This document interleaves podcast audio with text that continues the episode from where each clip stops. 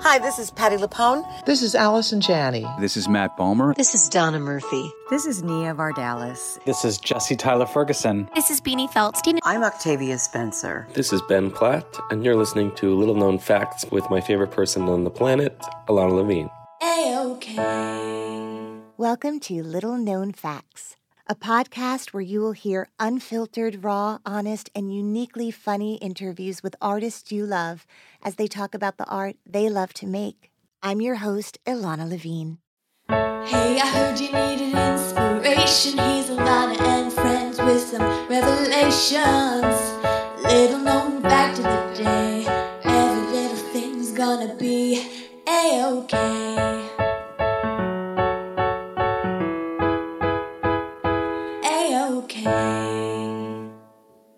Little known fact about my guest today she actually learned about Juilliard watching the film Save the Last Dance. Well, she ended up getting into Juilliard, and now she's a Tony nominated actress. Welcome, Joaquina Kalukango, to the podcast. A-okay. A-okay. I am so thrilled to welcome Joaquina Kalukango, who is a Tony nominated actress. Um, what is it like to hear Tony nominee uh, by by your beautiful name? Oh my goodness, it's. I think I was in shock for a very long time, but this has been a dream since I was 14 and found out what theater was. And I mean, to be nominated with with all of those amazing women who I've looked up to for a very long time is just quite honestly amazing. Let's go back to being 14 um, and sort of your understanding what the Tonys are and what this possible life could look like as an artist. Where were you when you were 14?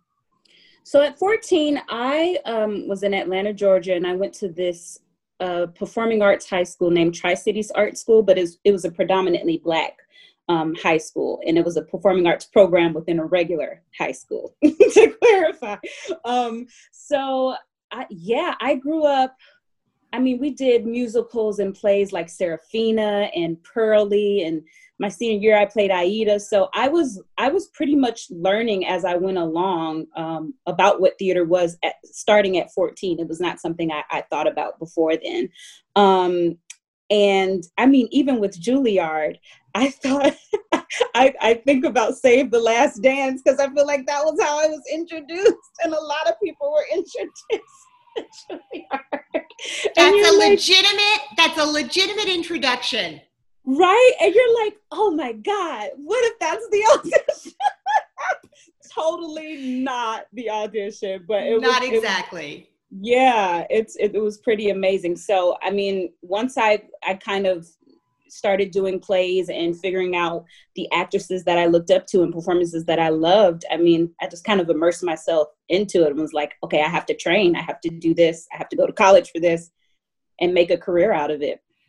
So you grew up in Atlanta and mm-hmm. and had that wonderful experience of of being in school and having access to doing these I mean the the shows you mentioned those are really um, not your average, you know, it wasn't Annie, right? Like you were doing really no. sophisticated, um, uh, nuanced characters in the shows that you're describing. Was there a teacher or a mentor? Was there someone in your house that loved uh, theater or the performing arts also like what like how did you even know? Did you happen to walk into an auditorium one day and be like oh look what they're doing. Like how did you I, mean, I think i owe it to my counselor in middle school um uh, she saw me oh my god at a horrible talent show audition and it, it was really bad. Like i sang to a, a track um, that was all it was not like a karaoke track so i was singing like to a person that was already singing a song and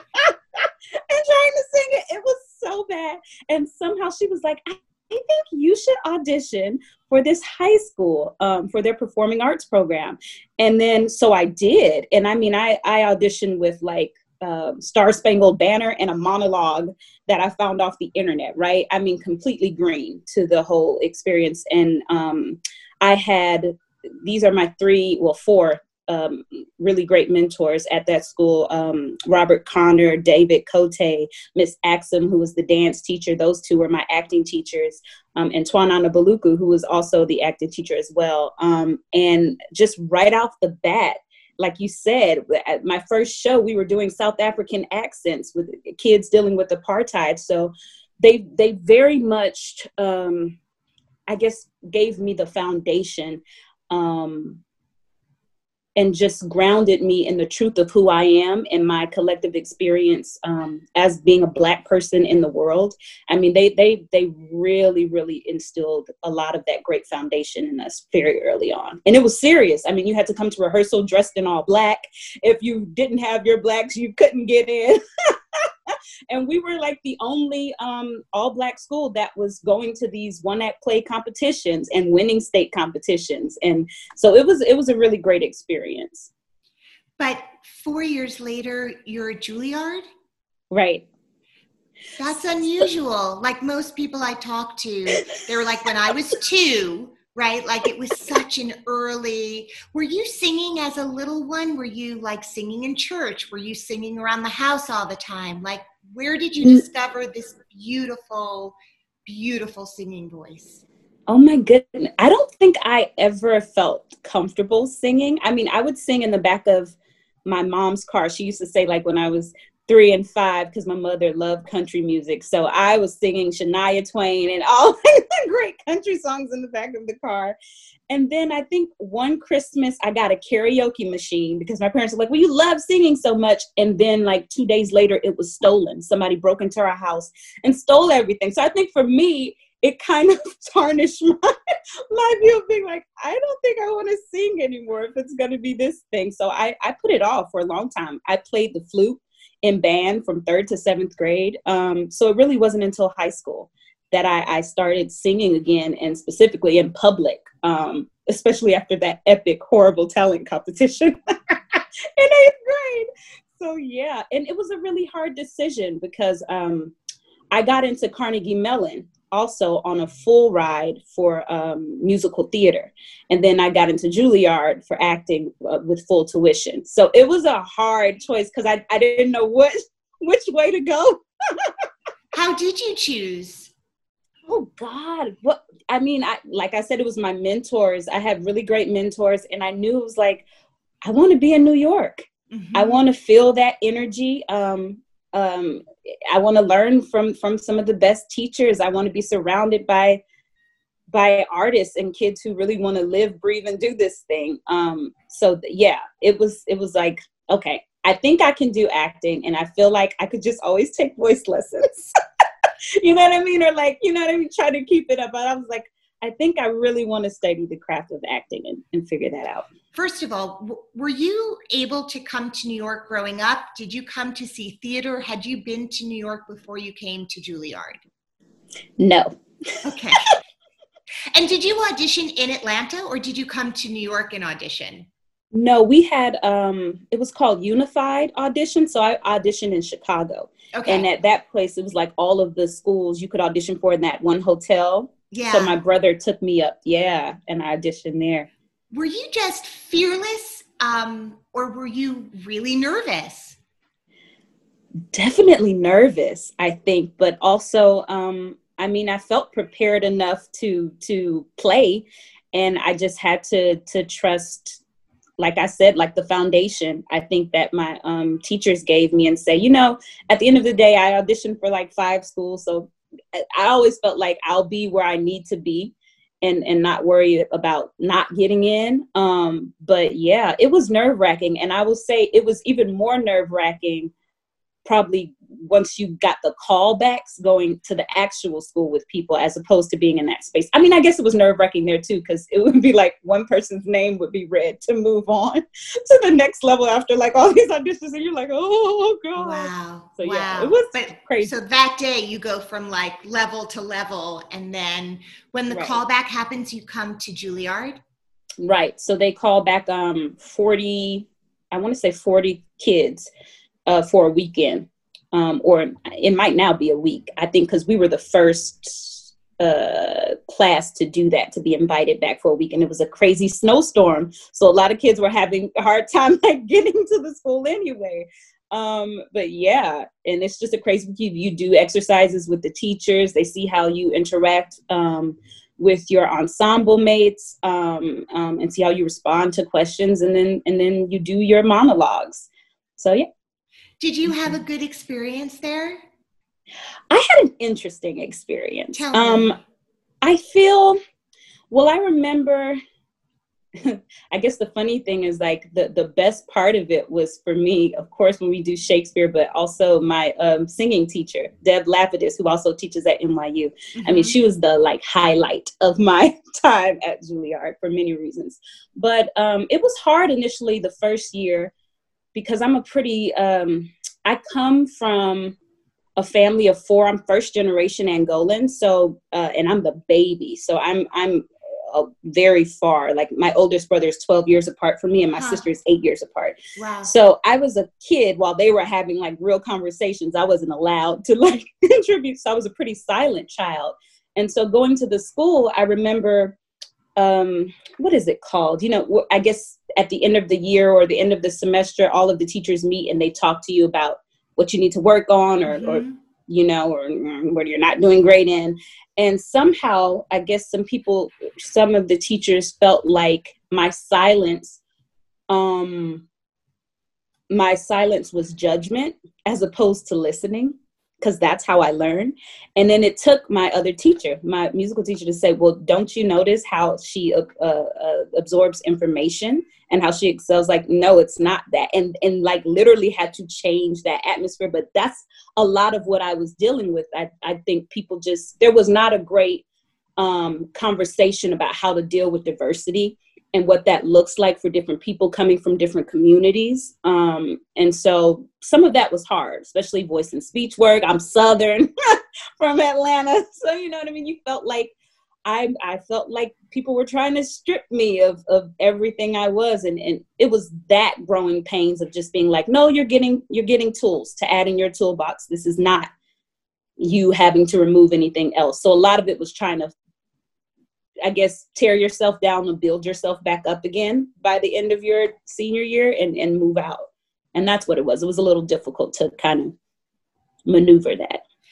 how do you hold on to yourself when that's happening do do you and other students form bonds and kind of give each other support through that process did you make good friends Oh, absolutely. I had Danielle Brooks, my best friend.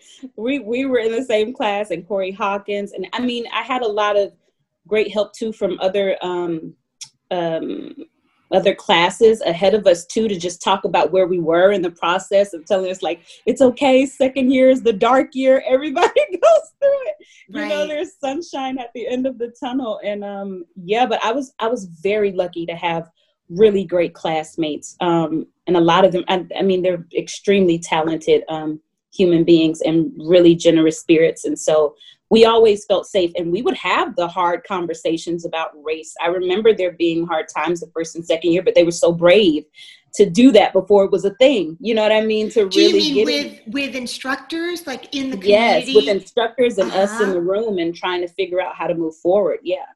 It was really great. Hmm. And did you get cast well? I totally feel like yes. I mean i was given incredible opportunities. Mhm. now did i rise to the occasion of those opportunities? I don't know. But i mean i got to play Hedda Gabler and then portia um in merchant of venice. So i felt like yeah i was given pretty pretty great opportunities. Um and then I, I think the greatest thing was probably our playwriting program um, because we got to develop those relationships. So Katori Hall was uh, uh, one of the playwrights who I she's literally my favorite playwright, and so we have a great relationship. And Wow. um, to be able to foster that at school and then Yes. continue that when we got out was just great. You know what I mean? Like incredible the best. Of, she's yeah. incredible isn't she? yes i mean that you got to work with her during co- i mean that's we'll we'll give you that we will give juilliard that Mhm. 100% and a lot of that be- is is really due to Jim Houghton in the Signature Theater. He was he was just the, the beacon of light and changing the program and making it more inclusive and and making sure we had community meetings where we could invite artists and political activists and stuff to meet and talk to everybody and bring uh, all the um, disciplinaries together and, and talk. It, it, was a really great experience. What was your first professional job when you got out of school? What was it? Um, oh, it was at the Hangar Theater. It was once on this island, and oh. I played Ti Moune. Yeah, oh that's a really good first one. Uh huh. That's a special well, musical. That was actually in college, though. I think I was still in school it, because it was during the summer. But but um, if we're talking about first production after I graduated, it it was like the second cop, I think, and like Rent. It I was I was um swinging for Rent at the time, and that was like the first job, and I maybe did like a week or two before I ended up understudying for Godspell. So it kind of all like rushed together in that summer. It was crazy. were you someone who loved the musical rent or was was that a show that you knew oh yes i love the music um and uh, me and, and one of my classmates uh danielle we all we while our senior year i think we went to the open call so it was before we all had ages and everything and just tried to go through that process needless to say i got cut the first round but then you were in ended up getting back around. Yeah, yes. it was crazy. Well, the first time I fell in love with you was when I got to see you in The Color Purple. But part of why we're here today is to celebrate um, your work as uh, Kaneisha in Slave Play, which is really, you know—we'll go down in history. Like we'll have Hamilton forever in the world of musicals. Right. Um, and we'll have slave play forever uh, in the world of dramas that just, or it's also really funny, but it is a, a straight right. play um, that just turned everything on its head. So I know you've talked a lot about it. And so I appreciate you talking about it again today because you're nominated for your brilliance, but the whole show um, was really life changing for me as an audience member. So tell me how it changed you as a performer. So it's it's so interesting. I I got the audition um, about a, a month, a month and a half after my father passed, and so it was it was a hard time, and I didn't know if you know what I mean. I wanted to to go to be a part of that process, but I feel like I needed to in a way to also deal with my stuff to make sure I don't go down the dark path. So I was like, let me get, let me try to get this on the stage. And walking into the audition room, I mean, Jeremy O. Harris, and I love Robert O'Hara. I worked with him before. So their energies right off the back. I was ready to come in and work, and they're like, okay, sit down. Let's talk. Let's talk about what you're about to walk into because um, we received, you know, the the hate and um, that they received off Broadway was just so unwarranted and and uh, and just ugly. volatile. You know what I mean? It was very ugly, um, and they wanted to make sure I was prepared for that if if um, if they chose me. And um, I've never had that in the audition space where you know you mean you just talk to talk to people like that. And so I was like, okay, I feel one very comfortable to now play in this world. Um, and it was the same energy when I walked into the room. I mean, the artists they're all incredible. I mean, it's it, I was literally in awe of them. Had you seen table. it? So you hadn't no, seen it because you no, were and my at friends, home. Right, I was in Atlanta, and my friend Teyonah was in the uh, off Broadway, so I didn't get to uh, see it with her, but I talked to her um, about it and, and through the audition process and stuff. And I mean, they're just an incredibly brave um, group of people. They just bare their souls every night, um, and I knew that like uh, there was no way I did not want to be a part of, of of this and what it could say. And I love the fact that there was no clear ending for people that it left people saying, you know what, um, you have to pick and choose who you who you're going to be out in the world after this. Are you going to do the work? Are you going to keep ignoring yourself? There was this ginormous mirror on the stage where you get to see people. It, literally, one of the most I, I hold slave play um, in my heart as just one of one of the best um, theatrical experiences I've ever had.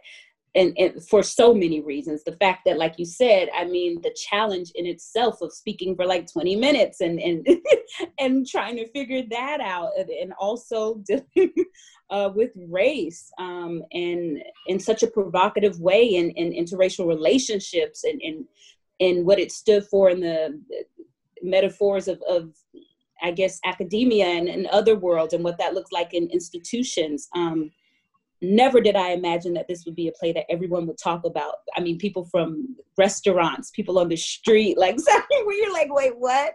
Everybody is talking about this thing, and that's what theater should do. It, it, it created conversations. People were bringing their mothers and parents and aunties and, and partners to these shows and having uh, really hard conversations. Um, so it, that was great. And then there was the other side of, of those nights where we felt the energy of people who did not want to be there you know who were deeply offended. Um, and and it was hard sometimes throughout the process to not take that into my spirit and try to remain in the space because i mean you're open right? You're you're right there. Everybody's in that room together looking at each other in the mirrors. You feel that energy. And so the minute you it, it hurts you know sometimes when when you get that type of energy it's hard to push through. Um but other than that there yeah it was just a life-changing experience. Jeremy o. harris is crazy. He's a brilliant writer. Um and and robert o'hara is fearless and the cast is fearless and everybody it, it was a family. Everybody it just felt safe. That's the one thing i will say with with something as intimate and um um I guess hard as that play was, it never felt unsafe to me. And we had a wonderful intimacy director, Claire, um, who came and um, and helped us create these situations all together. And we figured out how to do that also with our understudies because it would be different um, with them. So they were very much a part of the rehearsal process too, which never happens, right? And you're like, no, we all have to be comfortable and feel good. And um, so I, it was great. How mm-hmm. does one create a room where you feel like you can say everything that's in your heart out loud? In how is a safe space like that created? Well, there were um, a couple of moments. I remember we had, um, I'm forgetting the exact name, uh, but we had a, a group um, specifically come talk to us, and they led a workshop dealing with race. Um, and it was everybody from producers to um, staff at level forward to, I mean, people in accounting to everybody who was involved in this production was were placed in this room. And we had real conversations. Um, that was number one. So everybody could get on the same page at least about that. Mm. um, also paul is different too because he's a canadian. He, so it was hard for him too to to step into that environment, not fully understanding um, all that it entailed. And for me, it wasn't so hard because I mean, I grew up in Atlanta, Georgia. I remember going to um, going to plantations and picking cotton and visiting uh, slave burial grounds and, and Native American burial grounds in elementary school. So a lot of the things weren't like far fetched from my memory of, of, you know, what it meant to be a black woman in this world. But um, I, I told Paul, I think initially of like, it was, I always looked at it from the relationship standpoint. The fact that they were married, they were the only married couple out of the two men. They already had a commitment to each other. So that in itself allowed me to know that love has to fully be there at the center and on top of that it, it starts uncrumbling but the love is still there and and then what does that do right if we can't ever break that but the love has to always be there. It, especially in the beginning i had to make that a point you know what i mean? Like even even that whole uh, first scene of like you know but i don't know it's um now i lost my train of thought but in terms of being a safe space yeah robert o'hara just set us all down and they i was already i was coming in also as the new person they've already established a connection and a relationship to each other um, from the off Broadway production. So I had to like come in and like hurry up, try to learn these lines and then go,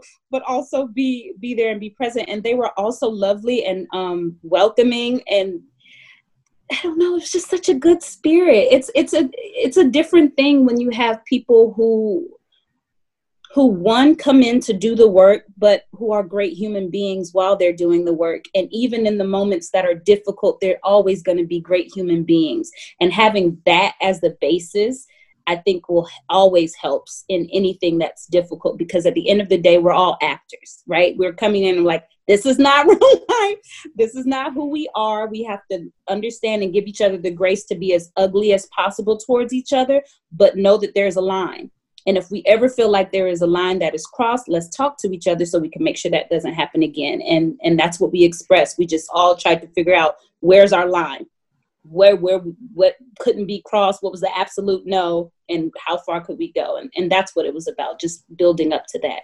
So, what is it like to to be a part of something that changes the narrative of how people think and talk about race. Can you process that? You know what's interesting? I don't think we could at that moment because I don't think the world um, was at a place where they could even process it. Um, and it took COVID and all of these um, horrendous murderings of Black people um, and Amy Cooper and the Karens and the list of people to actually where I feel like the the conversation can now happen because I think people were coming in um, and Jeremy O. Harris has a great way of saying this. Like people were coming and being like, "I voted for Obama." you know what I mean? I'm not racist. It doesn't exist and then the world happened in 2020 right? And and and now we're we're faced where none of this is far fetched it's all bubbling under surface and it's and it's here and it's present. Um and so i now feel like slave play can now exist in a place where people can can start to have these really honest conversations um uh, about race. But before no. I, I do feel like there was a, a bit of um, a block I want to just go to this moment where, even though we are in COVID and the Tonys didn't happen this year, and it was very confusing, sort of what it would all mean when they announced there would be nominations. Um, but there were nominations, even in this strange mm-hmm. time. And it makes me so happy when I talk to friends who were nominated that it still felt magical, even yeah. under the circumstances. So, 14 year old you wakes up a couple of weeks ago and your name is announced by Sweet James Iglehart, who's kind of telling all the great people. Um, so the genie from Aladdin says your name. And are you awake? Well, it's noon, so you're awake. They did it mm-hmm. unless you had a night shoot the night before. Tell me, like, what happened? You know it was so fun i wasn't gonna watch before and then my best friend um, chris he called me and he forced me. He said no we're doing this together. Because we i mean we um, i go back with him from high school. We were in the drama program together so he was like no we're doing this. So we're gonna sweet. watch it. We love you chris. Let's say yes chris. Um, and it happened and he started crying with his mom and i was just like speechless. I don't think i registered for about maybe two hours after i think the first i was initially just shocked and then it was then it was the text messages of like oh and then not only did you get nominated but there's like 12 nominations for slave play and i'm just like what is happening? It was insane. Um and and you know you think of all of those things I, I, think even about my friends who didn't get a chance to open their shows right and who cl- i mean they were gonna open on the night that broadway closed it's know. just like oh. heartbreaking you think about all of that and all the people who are out of work and i think about everyone at the golden theater who who made it happen from the ushers to the bartenders to everybody i mean it was such a beautiful place to work and so to feel that the work was being still honored i mean it was a great feeling. It was beautiful. It really was. And and my family enjoyed that moment with me too. So it was yeah, it's everything that you've been working for. You're like, see ma, I told you I didn't need to go back to school. no, you did not need a backup plan. Oh my God. My mom was trying to give me a backup plan like maybe four years ago. Is that right?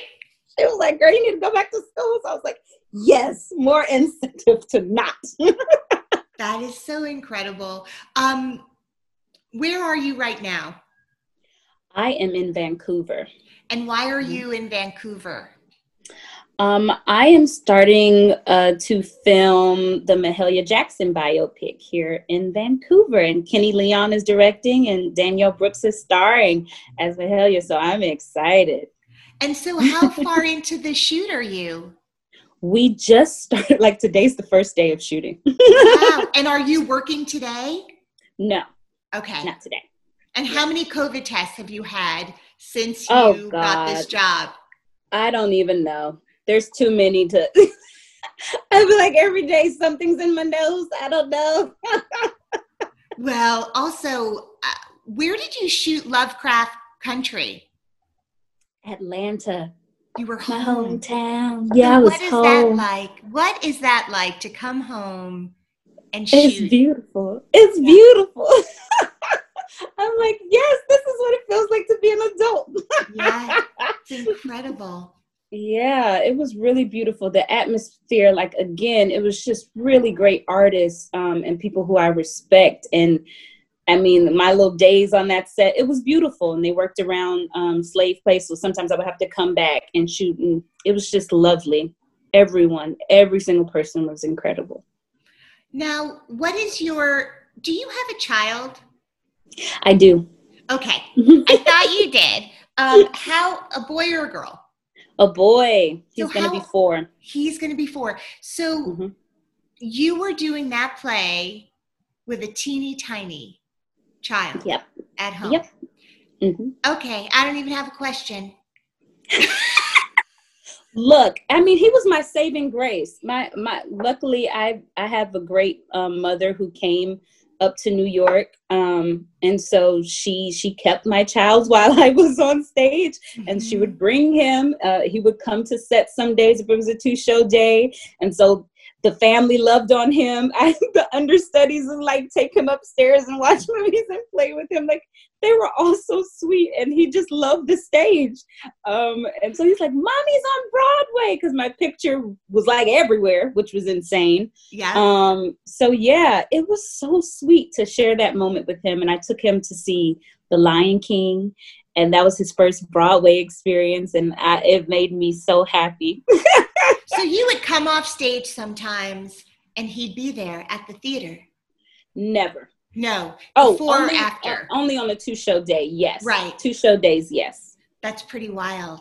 Yeah, and that that those days helped a lot yeah. to get me out of that funk. Yeah. Were there things mm-hmm. like post show or pre show rituals that were pretty consistent for you? You know, I think it changed a lot. It, it, it depended on the day. Um, I would listen to gospel music. Sometimes I'd listen to Rihanna and Beyonce. or sometimes we'd make jokes with each other on, on the microphone and just do like skits before we all went on. I mean, we had a pretty silly group of people. So we tried to keep it as light as possible for as long as possible. And then um in terms of like after show, I mean, I would pretty much collapse like on the floor, take a moment to just breathe it out. We had to get um a Reiki specialist to come and just talk to us about energy and clearing it out because we found I mean it was as we went along the some of the months specifically maybe like december december january started to get really dark i think for us and we don't know if it was winter or just for doing it for so long and we are like okay we have to figure out a way to change the energy so that we don't carry that with us everywhere we go so yeah those things were great and our producers were great for for giving us those opportunities too right. and massages Healing. Healing. yep massages were mandatory for me had them every week had you had to twerk? Had you had to twerk before this job? Was that were you good at that, or did you have to oh, learn how to is do my that? Life. Yes, I love twerking. I twerk every day. when I wake up, I twerk. it's great. You're really good at it. You know, I'm gonna say yes. My Atlanta self is very good at twerking. I mean, say town. Yep. Um, all right. Before I let you go back to work, is there a little known fact about you that you can share? If anybody ever wants to buy me a gift, I love Kit Kats. That is my absolute favorite, and you can never go wrong.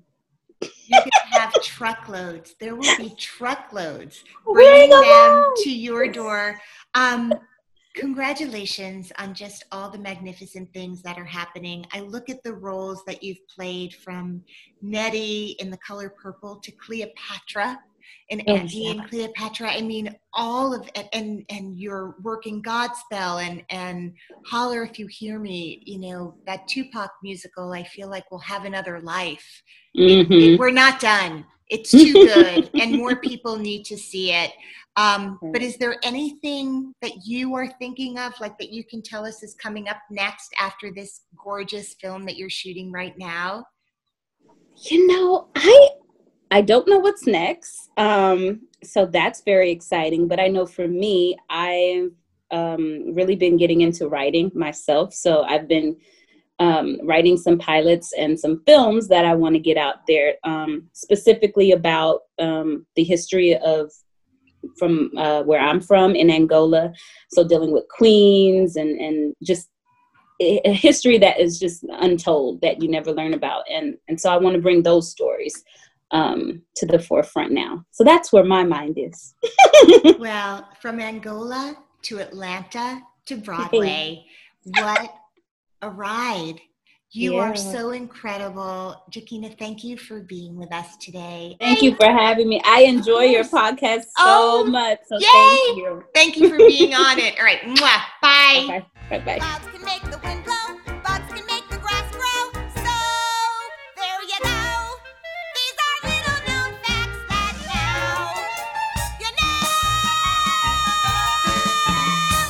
Thank you to John Zaytoon, who is the talent coordinator for this episode. The Little Known Facts theme song was written and performed by Georgia Famusa with backup vocals by Caleb Famusa, and episodes are recorded in New York City and edited by Nicholas Clark.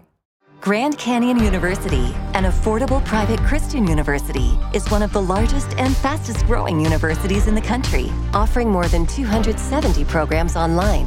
In addition to federal grants and aid, GCU's online students received nearly $130 million in institutional scholarships in 2022.